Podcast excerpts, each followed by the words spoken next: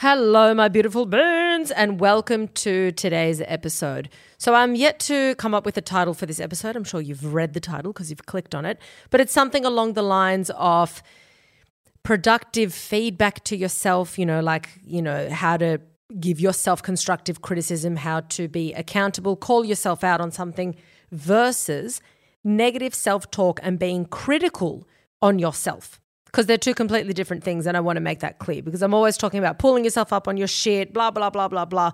But how do you do it in a really productive way that's making you feel good versus you know, slipping into maybe some old patterns that you might harbor where you are engaging in negative self talk, where you start to feel really shit about yourself and your actions, and then it's not productive at all. It gets you nowhere. If anything, you feel like you're a few steps back. That is the episode of today. There also is going to be a brain fact, of course, and a listener question. I have had more listener questions come through, which is divine. So thank you for those. Um, if you would like to add a listener question to the mix, just send your question to info at dyfmpod.com. Try and roughly make the question um, to be read. If you read it out loud, it should take roughly like no longer than a minute, maybe maximum 90 seconds to read it. That way I can get through the question and then give you like an in depth answer if possible.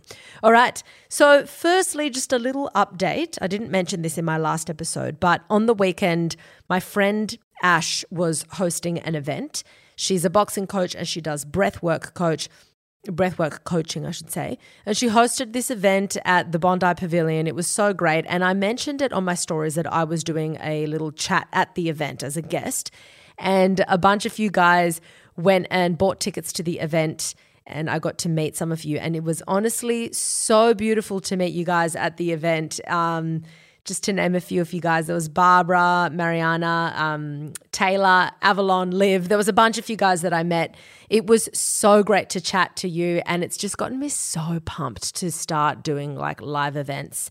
Um, around, I guess the first one would obviously be in Sydney because I live here. And then, you know, around Australia, New Zealand, the world ideally is the goal long term because I do have global beans everywhere. So that would be ideal. But it's gotten me super pumped because meeting you guys in person is so great. I get to hear your stories of how, you know, because I'm always talking to you guys and you're always hearing what I have to say, hearing about my life, but I rarely get to have an insight into your stories and your life. So it's really, really cool to get to meet you guys and hear about, you know, how you've overcome this or what about the podcast helped you get over, you know, a breakup or this or that. It's really, really cool.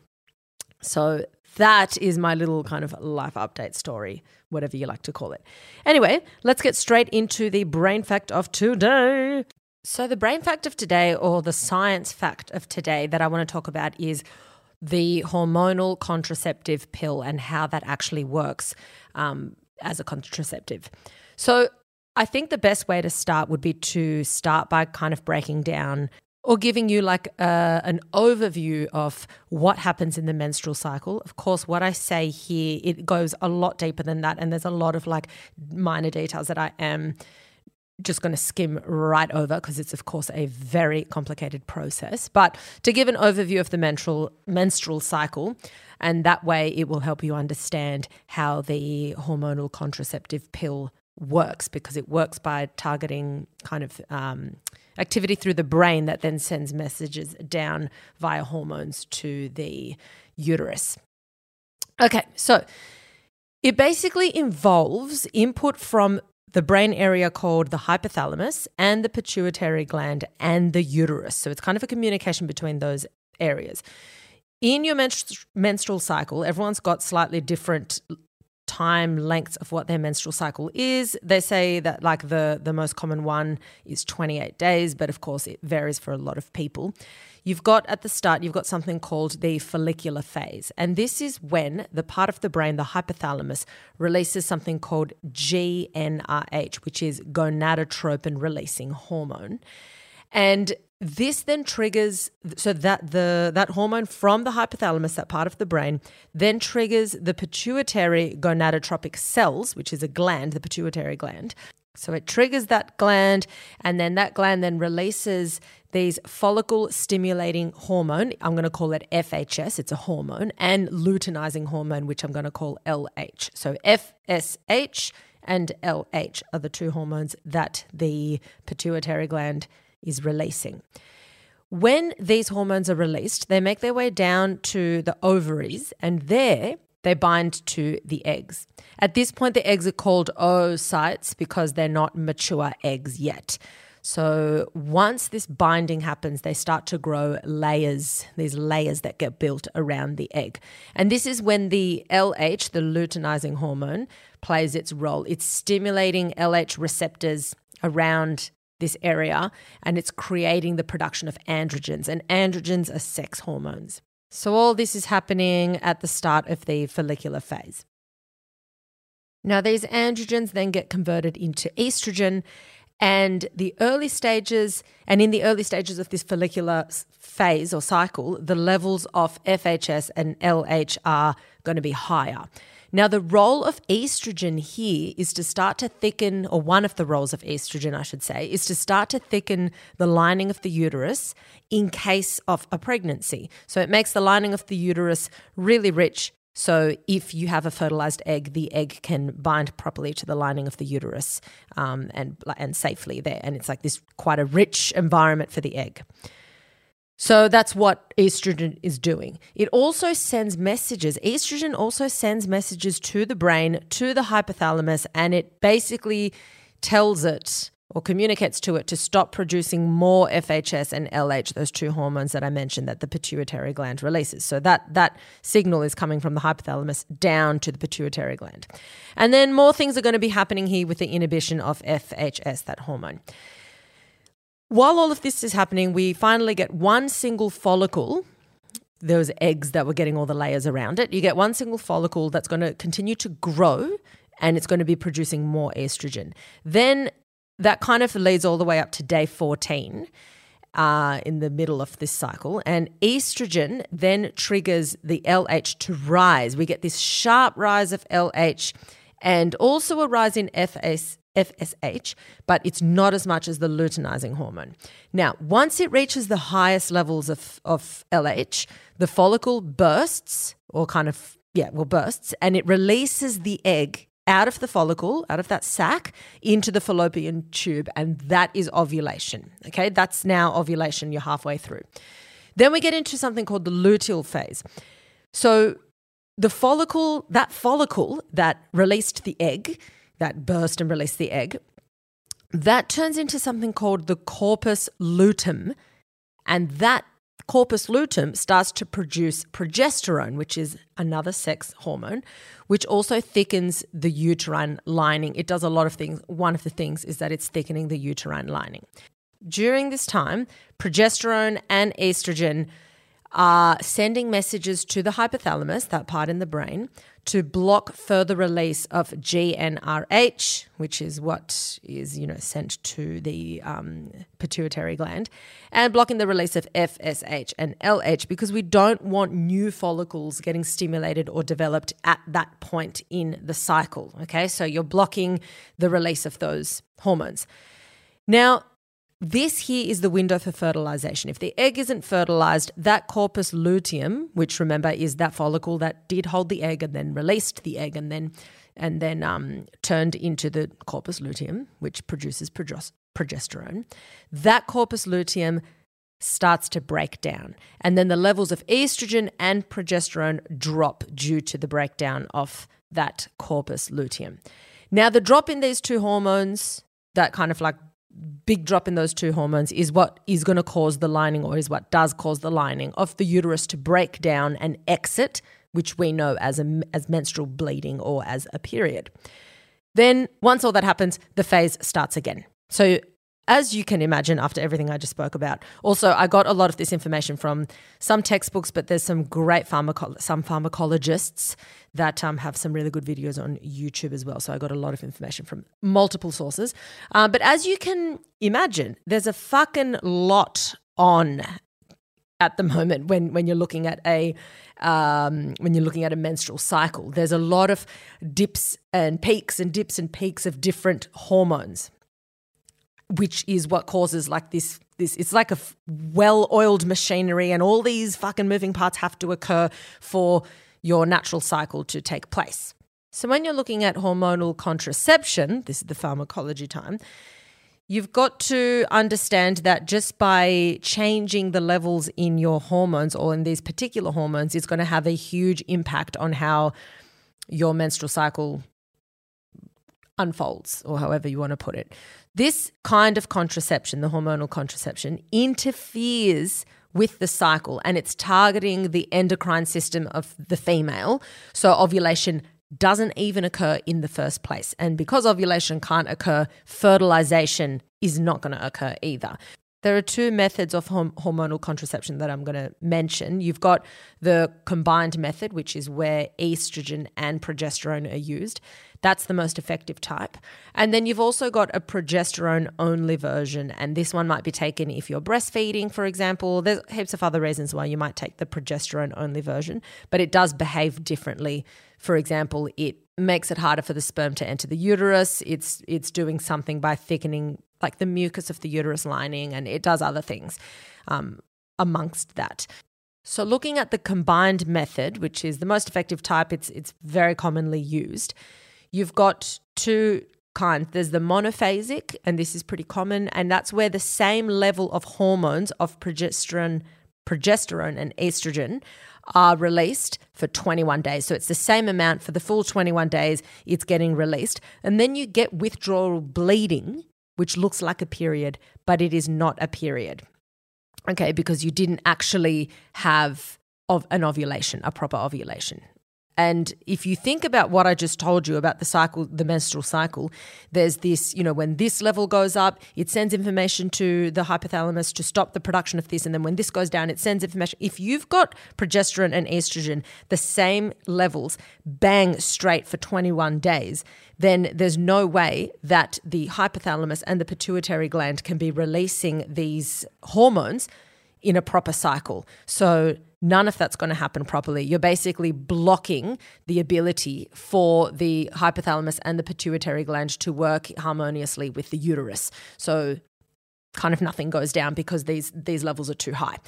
Then you've got another version of the pill which is called multiphase and it tries to imitate a little bit more of cycles of hormone release. So over the time in your cycle, it aims to administer less overall hormones. So you've got some days where it's more, some days where it's less, but it's trying to, I think the aim behind it is to mimic more kind of how your body would release, you know, hormonal cycles while still blocking the ability of um, ovulation.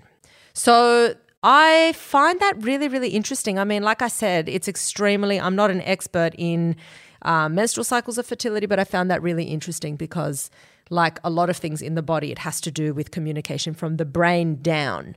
Um, so, yeah, and everything, or almost everything, comes down to chemicals, whether it's neurochemicals or hormones.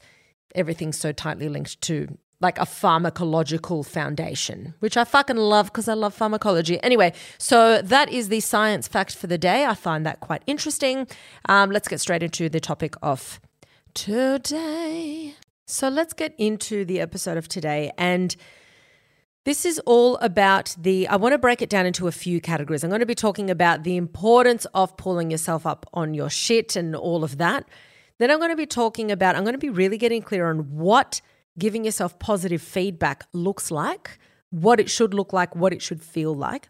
And then I'm going to talk about what negative self talk is, what it looks like, what it should feel like. And then I'm going to talk about when you can apply these things and how you can do it. Okay. Because when you're starting out on this journey of self growth and self improvement, it's going to feel a little bit overwhelming because you might realize, wow, there's a lot of things that I've got to change. In my podcast, so often, when I mention things about are you in a toxic relationship or is this happening to you, I often, as often as possible, try to remind you guys ask yourself, am I the fucking red flag here? Or am I the one that's done this? Because it's very easy to pinpoint negative traits in another person's behavior because you're on the receiving end of it. So it's very obvious. But sometimes it's, it's sometimes, it's always harder to identify these negative or annoying traits because for you it's the norm. And what might, what you might deem to be, oh, it's just a personality trait is actually mean or infuriating or unfair to somebody else. So I'm always saying, you know, ask yourself, do you do this? You know, pay attention, get really aware and conscious of your own behavior. So I am always doing that in the podcast. But sometimes that can blend into you then getting overly critical on yourself and going the other way, where you're not actually pulling yourself up on behaviors in a constructive way, but instead you're shutting yourself down, you're being really mean to yourself. So that's what I'm going to be talking about. This can even apply itself to if you've identified a trait that you can identify as extremely mean to somebody or toxic or it's just a fucking walking red flag.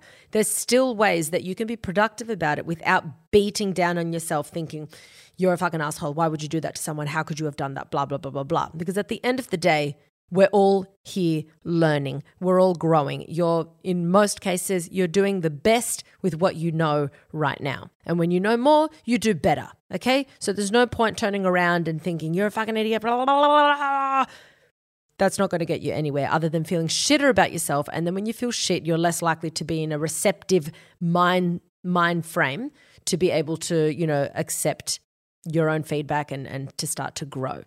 Okay, so let's begin. Number one, why is it important to pull yourself up on your own shit? Because if you don't do that, you don't gain emotional maturity. If you can't turn around and shed light on your own behavior, then you're never going to be self aware. Okay? And I'll go into self awareness in a second. So it's super important to do this often. I'm not saying you do it every fucking day. I'm not saying you do it after every interaction with someone, not at all. But the key times that are really good to do this is every time you criticize someone close to you. And I'm not saying like to their face. Every time you think, oh, I hate it when they do this, just quickly pause and say, do I do something? Do I do that or something similar to that? Okay? That's a really prime time to because it a makes you instantly calmer about how annoyed you are at that person because you think wait a minute we're all human. Have i done this before? Like when you are really annoyed that someone's not noticed that the light's gone green and you're like fucking move cunt. I've got somewhere to be and you're behind then you think wait a minute have I ever been distracted at the lights? Yes, I have. Okay, let's all take a chill pill. We're all human here, we're not robots. Some things don't happen as quickly as we'd like them to happen. Some things annoy me. Some things, sometimes I do things that annoy other people. So that to me is the prime time. When I'm infuriated at a stranger, or I wouldn't say, okay, I rarely get infuriated, but when I get annoyed at a stranger for doing something for holding me up or at my partner or friends or family for doing something where in the moment I'm like, oh, that's just aggravating me. I think, pause. Have I done that? And if I haven't done exactly that, what have I done that could potentially be annoying or could have held someone up or wasted someone's time? Okay. That is really important because it gives you perspective and it makes you better at understanding people. It gives you emotional maturity. You become patient, you become um, empathetic and sympathetic, and that is a hugely important trait to have. The quality of your relationships will improve tenfold, if not a thousandfold, if you uh, if your emotional maturity is high. Okay, that is the importance. That is why it's so important to pull yourself on your shit so you become, can become t- more understanding of others. Number two, accountability. Another reason why you should be giving uh, positive feedback to yourself or feedback in general to yourself is to become accountable. Being accountable is the key to get you places in life. And by accountability, I mean taking ownership for what is yours, the good and the bad. It's so important to do that. For example, let's say, let's take relationships out of the picture. Let's say you are in a situation where you want to achieve a certain job, whatever title, or you know something in your career, and you try, and then it doesn't work for you. If you're someone who's not accountable or you don't own your shit, you will make up all these external excuses as to why it didn't happen for you. Oh, I was so sick on the day. My voice was really, really bad. So they couldn't really hear me properly. So it just went really well. Oh, oh, that person, had they not done that first, I wouldn't have slipped over. And then this happened. And then blah, blah. You will come up with every fucking excuse under the sun as to why you didn't succeed. And none of those excuses have to do with your own behavior. Okay. That might be the case one time here, one time there, where literally shit hits the fan and nothing's in your control. But in most cases, something was in your control or something was your responsibility. For example, someone who's more accountable can go in there and say, wow, I got there and I was not the most prepared person in the room. That is for fucking sure. I've now learned that I need to be way more prepared. I walked in there cocky. You know, that's that's being accountable. That's being like, I'm good, but I thought I was better and I clearly met someone that was a lot more prepared than I was. Now I know what I need to do. And it doesn't have to be all bad. It doesn't have to be, you know, some things are like, I definitely read that wrong. I read the question wrong, or I, I just missed that thing altogether. I wasn't paying attention. I need to be more focused next time because I know that that was my downfall in that exam, in that in, um, interaction, whatever. Some things are a direct thing that you can pull yourself up on on your behavior, but some things are literally like, I just was not the best performer on the day. These people outshone me, they outskilled me. That's just life. It's not saying, well, I would have won, but all this this shit happened to me and I'm the victim of a situation and that's why I didn't win. Okay? Be accountable, have some ownership over the situation. Are you the best in the room or maybe you're not?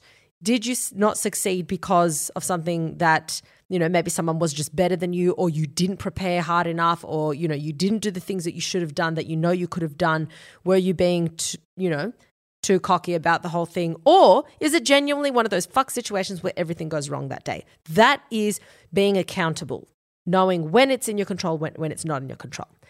Now, the next thing is self awareness.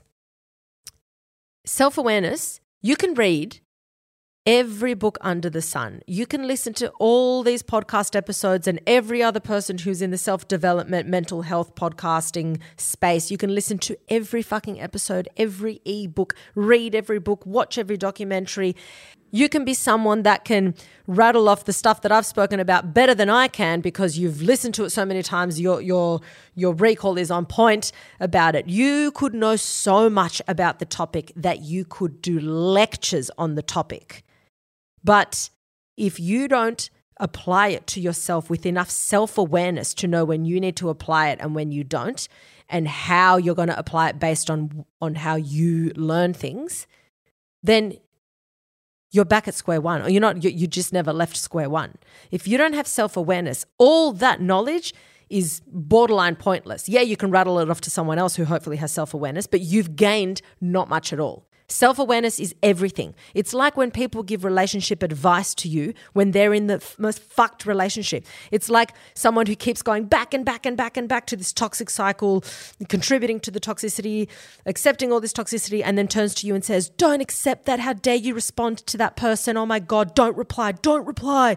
When they're in the worst relationship ever. And you're like, Cunt shut the fuck up. What am I looking at? What am I looking at? I'm looking at someone lecturing me when they are doing the opposite of what they're saying. It's frustrating, but we all have a level of that to some degree. And to think that you don't have a level of it probably is a lack of self awareness. All of us, to some degree, lecture someone on something that they know themselves they're not doing properly, which is okay. You know, it's always, you're always going to end up saying something, and, you know, but it's good to have awareness and think, I also need to do the same thing. Or if you say to someone, you can say, Look, I'm the same.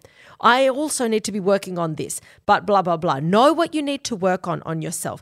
Know that it's okay and that everyone is the same. We're all on a journey of growing and learning, growing and learning. When you learn, you grow, and then you learn again and you grow more. And that's just the cycle that repeats itself and repeats itself and hopefully will repeat itself until the day you die. Hopefully, you don't stop growing and learning. That's the aim. Well, that's at least my aim when you have those things, when you're able to pull yourself up on your own shit, when you're accountable, when you have self awareness, then not only are you going to feel a lot better, a lot happier, you're able to make, you know, big steps of progress in your life, but you are going to, by default, attract healthier, better, richer relationships into your life and opportunities because you know so much about yourself. You're not this blissfully unaware. It's not even blissful. You're not this unaware individual cruising through life, acting like a wanker and thinking that you're better at something when you're not, and then feeling like a victim when things don't go your way. It's like I know what I'm good at. I know what I'm not. I know what I need to work on. I know what I'm what what I can just cruise on. I know the traits that I need to get better at. Blah blah blah blah blah. Okay. When you've got that level of awareness, the quality of your relationships and of your um, experiences go up in life. Okay, let's get into the first section where I'm going to break down what pulling yourself up on something in a healthy way looks like, what or what I call positive feedback or, or you know, just healthy feedback looks like. Number 1, it is logical and unemotional. So you're able to just state a fact, okay? You're not going off on a tangent. You're not going and like l- just loading this statement with all these heavy emotional words. You're just stating a fact. It is logical. I am doing this. Okay? Do I, for example, I'm really annoyed that this person's making me wait at the lights. Do I do this at the lights? Yes, I do. I have been distracted at the lights before. Has someone needed to beat me to hurry up to go through the green light? Yes, they have. It's very logical. It's very unemotional. We're talking facts, straight facts. Number two, when you give yourself this positive feedback, it's got to be something that's productive. And what I mean by productive is something can be done about it. You're talking about something that you do in your behavior that could be altered, could be changed if you wanted it to.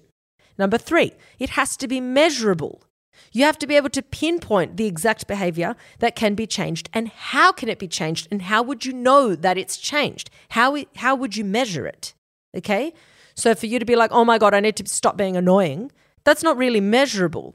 What exactly is annoying? What could you do to stop being annoying to this person? And how could you measure that you've stopped being annoying?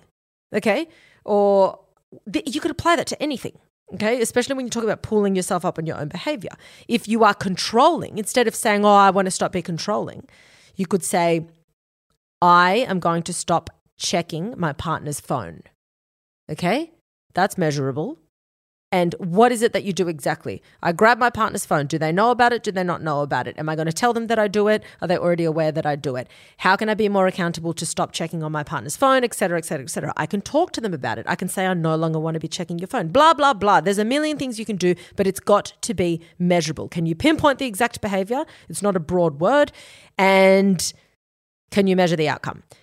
Number four, the focus is on the action or, the behavior and it's not on you as an individual. So when you speak about what it is that you do, you don't say, I'm, a, I'm such a fucking moron because blah, blah, blah. You're not labeling yourself as, a, as something. You're saying, I do this. My behaviors are this. Okay. So that way you're not talking down to yourself. You never want to be talking down to yourself. You're trying to support yourself through this. So if you are thinking, "Oh, I'm doing all this self self-development work and I turn around and just absolutely roast myself and make myself feel shit." That's not really helping yourself with self-development. You can be blunt with yourself, but you don't need to be cruel to yourself. That's unnecessary and it's not helpful. No one wins, okay? Number five, you have patience with yourself. You understand that it's not something that necessarily will change overnight. You understand that there's going to be peaks and valleys and there's going to be you know lapses and regressions and then progressions and things like that so you are patient with it and if you slip up you don't blow up at yourself you look at the overall picture and you think well out of the last 5 days Three of those days I did what I said I was going to do. Two of them I slipped up. So that's pretty good. Let's see how we go for the next five, seven days. Number six, you provide yourself with solutions or possible solutions. You're not sitting there saying, I hate that I do this, I hate that I do this, I hate that I do this, and then go and have dinner. No, you sit there and you think, right, this is what I want to change. What's something that I'm going to do, or what's something I could do? Can I start looking up solutions online? Can I look up people who have gone through what I'm going through and see how they've you know, curbed that behavior or changed that thing that they wanted to change. And seven, you know if it's healthy, constructive criticism or feedback if you are able to observe yourself and not jump to conclusions, judging yourself straight away. You have to get really good at observing yourself with interest. You've got to think, wow, that's so interesting that I do that instead of thinking, oh my God, I'm fucking mortified, I'm so embarrassed you think that's really interesting because I probably never really paid attention to that. And that behavior has annoyed me in other people, but I do something similar. Interesting. Where did I learn that? Why? You know, just, just be curious about your own behavior. Those things are all constructive. They're all productive ways of giving yourself feedback and doing something about it while growing and learning. Okay? You're not you're not helicopter parenting yourself, being like, oh, I, want to protect you. No, you're being raw, you're being real, but you're also being patient and kind to yourself in the process. Now let's talk about negative self talk, which is the opposite. Basically, the opposite. What does it look like? There's four points to this one. So there was seven points in the other one, four points to this one. It looks like name calling and character assassination. So, character assassination is something you should never do. You should never do it to yourself, and you should never do it to another person, like your partner. When you get into a fight with your partner, you should only ever be arguing the the facts of the situation or, or the or the points that you're arguing about. If you're talking about someone hasn't done a task, you're arguing sticking to the specifics of that topic. If you then turn around and need to say something about that person's character or appearance or something on them that's irrelevant to the topic, then you don't have an argument. Okay? End of story. If if you if somebody is someone that when they crit- when they're annoyed at someone and they criticize them based on their appearance, they don't have an argument. Okay?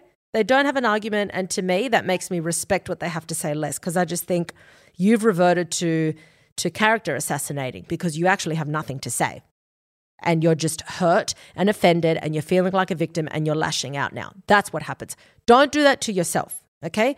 Don't think, I've done something that I would like to change.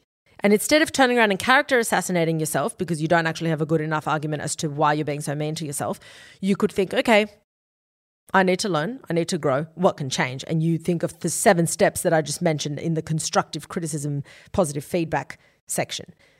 Name calling and character assassination will get you nowhere. And that's when you know that you're not being constructive. Number two, unproductive statements that have no solution. Saying, I'm a fucking embarrassment.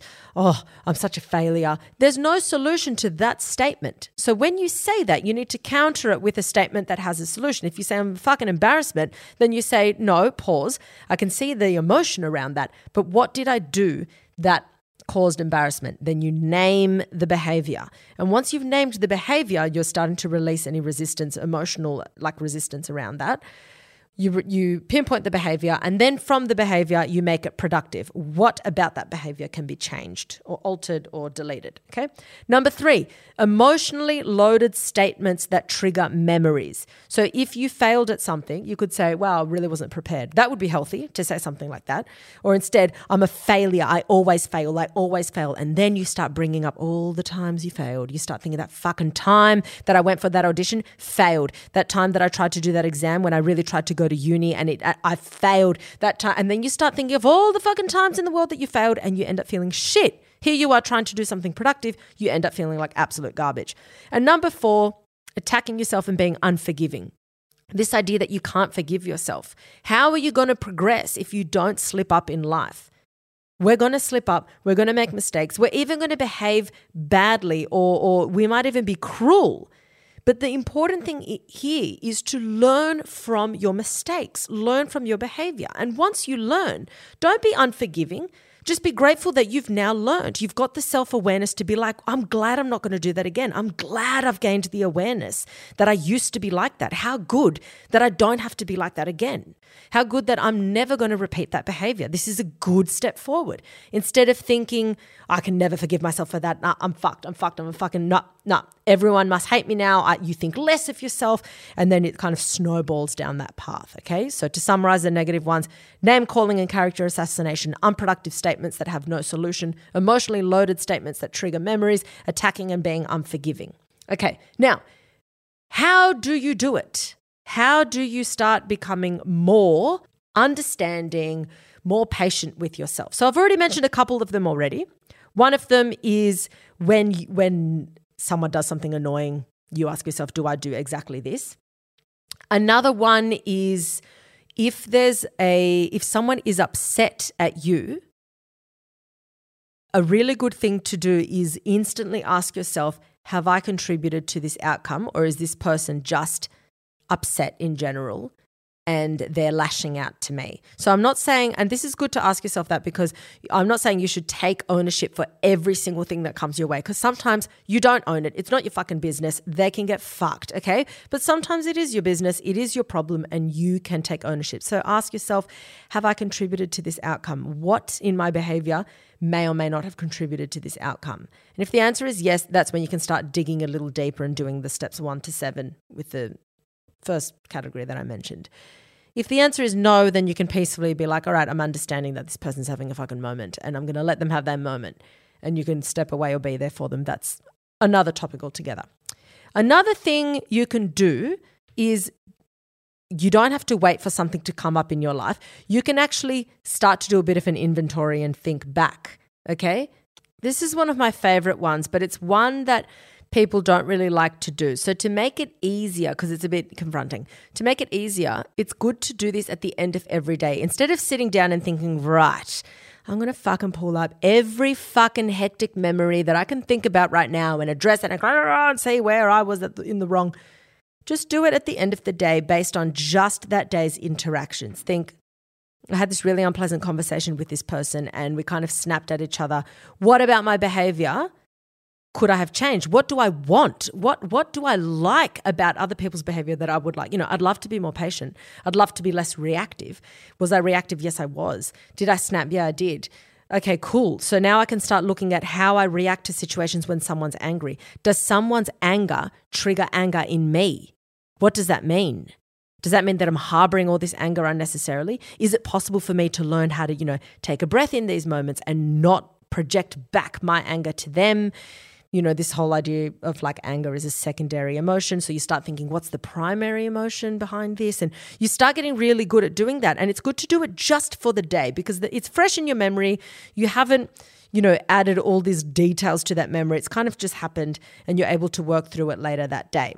But separate to all of that, one of the easiest ways to do it is if you see yourself in any of the behaviors of the four of you know name calling character assassination if you see yourself or what, the moment you notice yourself doing that you pick something from step from those four that you're doing and then you think hey what from the seven points of constructive criticism can i implement here?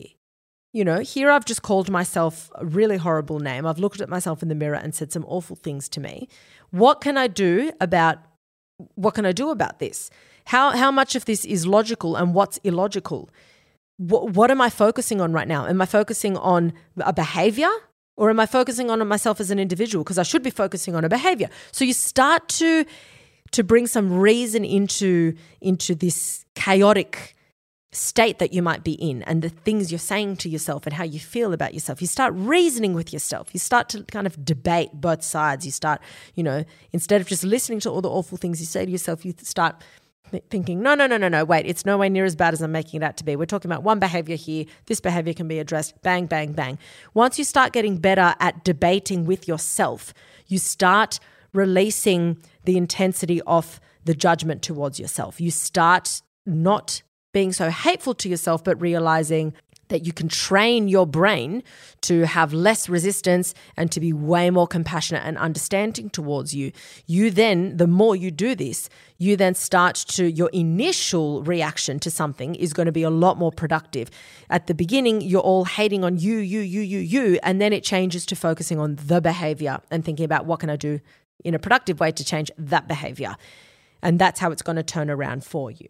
Guys, I hope that that was helpful. I hope that you're able to really break apart the differences so you're able to continue to grow as a person, pull yourself up on your bullshit with while being productive, kind, patient and considerate with yourself and it's like a really healthy journey for you instead of it feeling like this awful thing that you're going through every time you're trying to grow.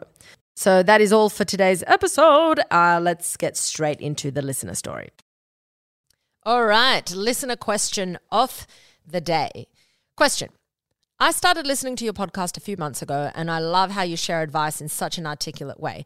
I actually had a question about podcasting. Seems like it may be a personal question, but I remember you spoke about how you fell into it and it inspired me. I've been wanting to start a podcast for a while now because I have so much to say and love talking and sharing whatever I've learned and know and helping people overall. The biggest thing I go through is imposter syndrome and how I can monetize it into a career and if that's possible for me. Because I really do want to live a nice lifestyle, not average. How did you grow your podcast? And was there anything you went through mentally that helped propel you forward? I asked more than one question, but grateful if you have any advice to give. Thank you. Um, okay, so when I started the podcast, originally I had the intention of just doing it as a way because every time I talk to people about the brain or neuroanatomy or anything I'd learnt in my undergrad or my postgrad, people would be like, "Oh my god, you you light up when you talk about the brain. Like your eyes go big." And I'm like, "Oh my god, listen to this." So then I thought, okay, well, I I love performing. I love. I thought I'd be end up being a lecturer or something, just because I loved. Like, honestly, put me on a fucking stage any day of the week and I'll thrive. Get me on a stage. So I thought, okay, well, how can I combine being like performing and science? And so originally I was going to do a YouTube channel and um, I was kind of like brainstorming ideas for that, maybe like little segments, 10 minute things. And then I fell into podcasting because I was a guest on my friend Lucy and Nikki's podcast. And I just loved the experience. I loved everything about it. I loved just sitting down and having a conversation. I kind of liked that I didn't have to go through, especially starting out, I didn't have to go through all the prep work of setting up cameras and this and that. I just wanted it to be simple, get my point across, and that was it. So when I started, there wasn't much planning behind the madness. I was like, just pump out a fucking episode. And people found it really, really relatable. So I grew my podcast purely through word of mouth, purely through word of mouth. It's actually you guys that have helped me grow my podcast. So, what I would actually do if I were you is that the number one thing you want to think about is what is your why behind the podcast? What and so there's two things. There's there's there's what are you offering, but also what's the why behind the podcast. So firstly, my why and this why filters through every single episode. It's the underlying theme behind every single one of my 180 whatever episodes that I've got up. Um, my why is I want to help people improve their relationships with themselves. So, no matter what I'm talking about, if I'm talking about productivity, if I'm talking about cutting out a toxic person in their life, if I'm talking about self love, whatever it is, the theme is I want to help people improve their relationships with themselves. Okay. That's what I want. That is my why. That is why I do what I do. So I want you to understand what your why is, number one. And that why has to penetrate every episode, okay? Or at least 95% of your episodes. The second thing is what am I offering? Is it is it a solution? Am I offering entertainment like comedy or, you know, true crime or something? Am I offering education? What am I offering? And keep that relatively consistent. So, I personally, while I educate, I think I offer solutions. That's what I'm pretty sure I'm offering. Yes, I educate. Yes, I have my brain facts. I, I consider my podcast educational, but it is a solution. People come to me being like, how do I X? How do I Y? You've got to think about the communication with your audience as a conversation. You've got to look at which episodes performed the best. You've got to look at why you think they performed the best, which episodes were shared the most, and why. So then you start to learn about your audience. The second, the third thing that I want you to think about is why would someone share this? So it's all well and good to have three people like your podcast, and that's great.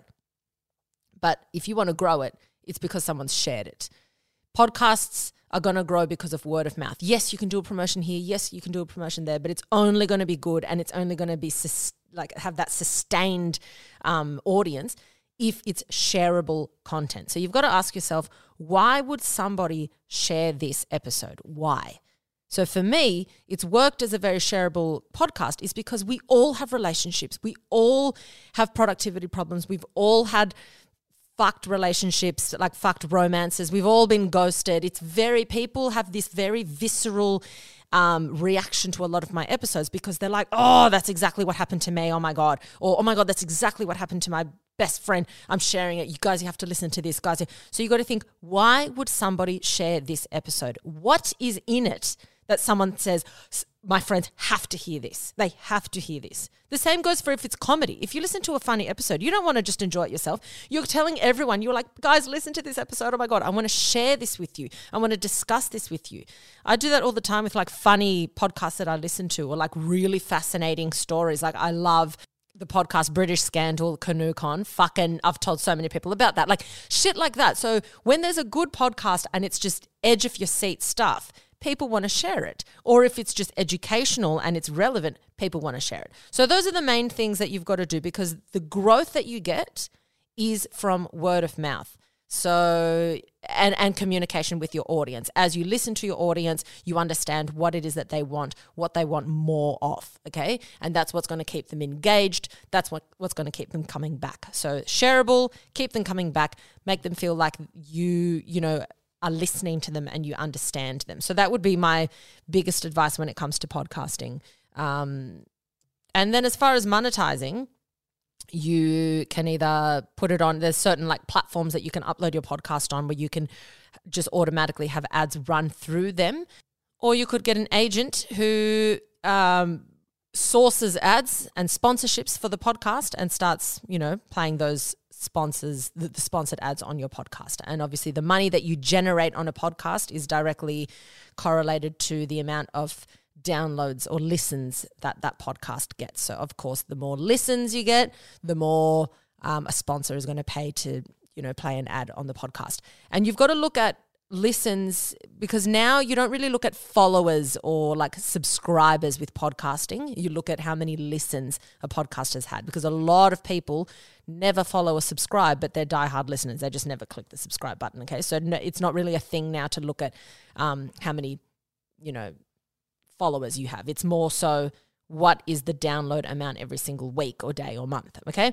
Hopefully that's helped. I mean, I could probably do a whole episode on this, but they're kind of the main points that you want to think about when starting a podcast. Um, at the end of the day, it doesn't have to be this crazy slick production. It doesn't have to be this fucking, it can be if you want, but at, you have to connect with your audience. That's the most important thing. And you have to care about your audience. If you don't care about your audience, if you're just doing it because you want a good podcast, then the likelihood of it doing well is slim to none, to be honest. You have to care. Podcasting is a very intimate way of communicating with an audience. When people meet me on the street and they're like, I feel like I know you, I feel like I know them. And that's that they're the ones hearing my voice all the time and I'm not hearing them. But I'm like, I know my audience and I feel like I know you guys. So it is this intimate relationship between podcaster and audience. So you have to care about your audience. You have to want to provide good fucking content for the audience.